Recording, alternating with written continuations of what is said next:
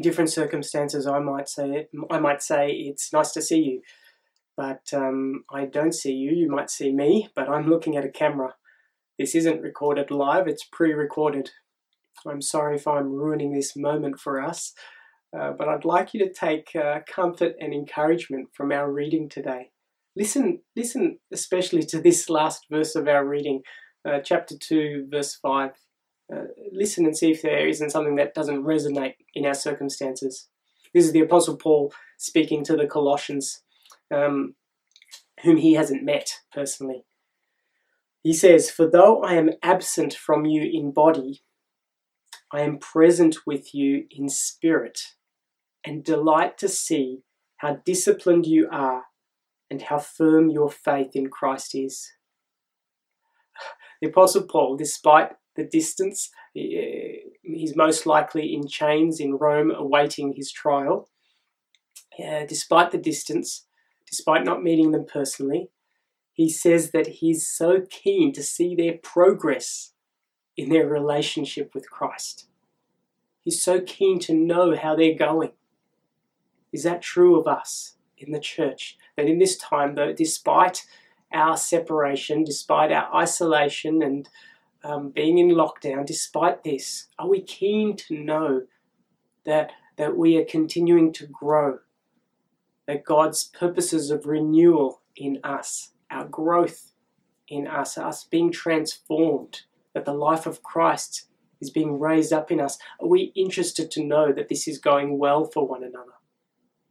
I'd encourage you to think about and reflect on whether this is true of you and what it might be uh, that, that, that, we might pray that this might be more the case for all of us during this time. And I'd like to encourage you even more with the rest of this passage. We are, of course, working through Paul's letter to the Colossians. If you haven't uh, been watching, the last two weeks, Andrew has opened up to us um, the first two sections. And so today we come to Colossians chapter 1, verses uh, 24 to chapter tw- uh, 2, verse 5. And um, we're especially looking at through um, the letter to the Colossians, we're looking at God's salvation purposes, especially in terms of renewal. That is, that um, uh, salvation is not simply that uh, I'm saved from sin and death, or that God takes me out of this decaying and broken and fallen world, but rather that God who has created this world. In, in, Colossians chapter 1, it says, For in him, in Jesus, all things were created, things in heaven and on earth, visible and invisible, whether thrones or powers or rulers or authorities, all things have been created through him and for him. God isn't doing away with this world he has created, but rather has entered in to transform it from within, to renew it from within. And so, um, we're, we're looking at this theme of renewal. And my prayer is that through this time, um, particularly um, globally, where we might find ourselves uh, less able to connect in the ways that we would normally, that we wouldn't see this as a time where um, we're unable to be growing and being renewed um, in our relationship with God and being transformed, that this is a prime time for those things to happen. So take encouragement as we read this passage. I'd like us to look at a few things. That one of them is to see how Paul describes the hope uh, for the church, the hope of glory, and, and how he describes, uh, in a sense, the gospel. This is an aspect of the gospel, the hope of glory. Um, we can look at a, any number of New Testament writings to consider how the gospel is spoken of, but we, we're looking particularly at Colossians and looking at how Paul speaks of this aspect of the gospel, the hope of glory. And I want to look at how uh, Paul's ultimate goal is, is seeing how the gospel actually moves us, uh, or, or, or that we ought to be seeking to be moved and growing and maturing. That, that the gospel has a not just a beginning, but its purpose is for us to grow and mature. And uh, and then also to see Paul's endeavors, his efforts, and the lengths he goes to to see people uh, presented mature in Christ. His goal is to see people mature, and I want to look at his efforts and endeavors in doing that. And so, firstly, um, this, this, this aspect of the gospel is spoken of in these terms. In verse 26, it's spoken of as a mystery that has been kept hidden for ages and generations, but is now disclosed to the Lord's people. What is this mystery? Is it that God had a salvation plan? Well, the Old Testament was always clear that there was a salvation plan in, in, in, in God's mind and being worked out. Um, and, and could it be, could the mystery be that the Gentiles are included in this salvation plan?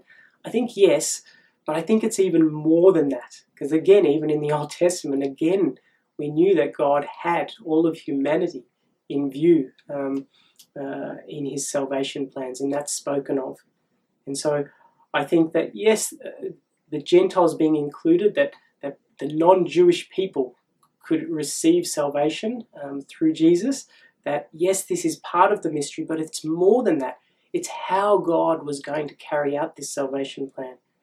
Um, and so he says in verse 27 um, To them, God has chosen to make known among the Gentiles the glorious riches of this mystery, which is Christ in you, the hope of glory. And so, how is God achieving this salvation, this renewal, this transformation? It's through Christ in you. This is the hope of glory. And, and, and, the hope of glory is another way of thinking about uh, salvation. What is it? Uh, what is what does glory mean? Well, it's speaking of the splendor and excellence of something. Or another way of looking at glory is uh, the exalted position or situation we might find ourselves in. That we, we were here, but now uh, we've been glorified, been uh, taken into this exalted position and situation. But of course, when we talk about glory, um, uh, we know that um, uh, when Paul writes to the Corinthians, he speaks of being transformed from one degree of glory to another, that, that there are different degrees of glory, that we can grow in this glory, that God's salvation's purposes are for us to be continually transformed until we finally see Christ face to face. And so Paul says this is part of speaking of his goal and, and where he sees the gospel taking us. He says, He, Jesus, is the one we proclaim, admonishing and teaching everyone with all wisdom, so that we may present everyone fully mature in Christ. His goal is to see everyone presented fully mature in Christ. That and, and what he's speaking of there is in our relationship with Christ, that we would grow in our relationship with Christ. That the life of Christ has been imparted to us through the Holy Spirit who dwells in us. And so, um, Paul's desire, again, or his goal, again, he speaks of in, in chapter 2, verse 2, where he says, My goal is that they may be encouraged in heart and united in love, so that they may have the full riches of complete understanding, in order that they may know the mystery of God, namely Christ, in whom are hidden all the treasures of wisdom and knowledge. And again, that idea of mystery, that, that God was seen as mysterious and his purposes and ways were seen as mysterious, but in Christ. Christ is the image of the invisible God. We see God revealed and we see his salvation purposes revealed in Christ. And in Christ are hidden all the treasures of wisdom and knowledge. And he wants the Colossians to know this so that they won't depart from Christ, that they won't be led astray to think that there's other things that um, are more important, that they're, they're to grow on beyond Christ, that, okay, Christ is the foundation, but now, now don't forget to do this, this, and this, and not to do this, this, and this. Um, that somehow it's their relationship with Christ that they begin with, but also continue in and find ultimately uh, the, the fulfillment and satisfaction of their life found in Christ in the end. And so he says in verse 4, I tell you this so that no one may deceive you by fine sounding arguments. Um, and so he's longing for them to be grounded in their relationship with Christ. And then finally, we, uh, we see in this passage Paul's endeavors, his, the efforts he goes to um, for the sake of the church. He speaks of rejoicing in what he's suffering for them, and he fills up in his flesh what is still lacking in regard to Christ's afflictions for the sake of his body, which is the church. That's a strange um, expression for Paul to make. I fill up in my flesh what is still lacking in regard to Christ's afflictions. And we know from all of Paul's writings that he doesn't think that um, Christ's afflictions, his death or his sacrifice, is insufficient for salvation. So, what does he mean that he fills up in his flesh what is still lacking in regard to Christ's afflictions? The only thing that's lacking now is a personal representation of the gospel that Christ has ascended into heaven, but Christ has poured out, the Father and the Son have poured out the Spirit, and that through the Holy Spirit, the life of Christ is imparted to the church and to us, so that we can personally present the gospel, the good news, to the rest of the world. And so Paul is saying that this is what he's filling up in his flesh and, and that he is now making this personal presentation. He's made it to the to the churches, and he's uh, wanting it to make uh, he's wanting this to go out to the world. And so he also speaks about in chapter 2, verse 1 I want you to know how hard I'm contending for you and for those in Laodicea and for all who have not met me personally. He's contending, he's wrestling now I look at the Apostle Paul and I look at these efforts and I might just feel this great challenge like, what a model. Here's the life of Christ being displayed. And, and, and shouldn't we all be like that? That we should be contending and wrestling to see the, our fellow believers mature in Christ. We should be contending. We should be working and strenuously um, exercising all that we have to see one another built up. And we might see this as a great challenge. But if we read carefully in uh, verse 29 of chapter 1, he talks about um, his strenuous contending in this way. He says, To this end I strenuously contend. And he's talking about um, this end being that everyone is uh, presented fully mature in Christ. To this end I strenuously contend with all the energy Christ so powerfully works in me. It's Christ working in him. He's wrestling and and um, he's working, but he's doing so with all the energy Christ so powerfully works in him. And and and this is our reason for, for, for confidence and hope that, the, that our hope for glory is a certain hope. Why? Because Christ is powerfully working in you for your renewal for your glorification. Your hope is certain because Christ is in you working it out. Now, in this life, um, we may struggle sometimes to see that, but the more that we exercise our faith and confidence in Christ's work in us, the more that the life of Christ is revealed in us. And, and the way that we sort of have this worked out is is in seeking that relationship to become more and more intimate that we see God not as an idea but as a person who's looking and longing for us to relate to him. And that as we do so um, as we place our confidence and trust and faith in him the work of Christ is indeed worked out in us how might be some of the ways that we can we can do this or exercise this? Well this week for myself i came back to a practice i had i used to practice a lot uh, but i but i haven't for a long time and that's memorizing scripture.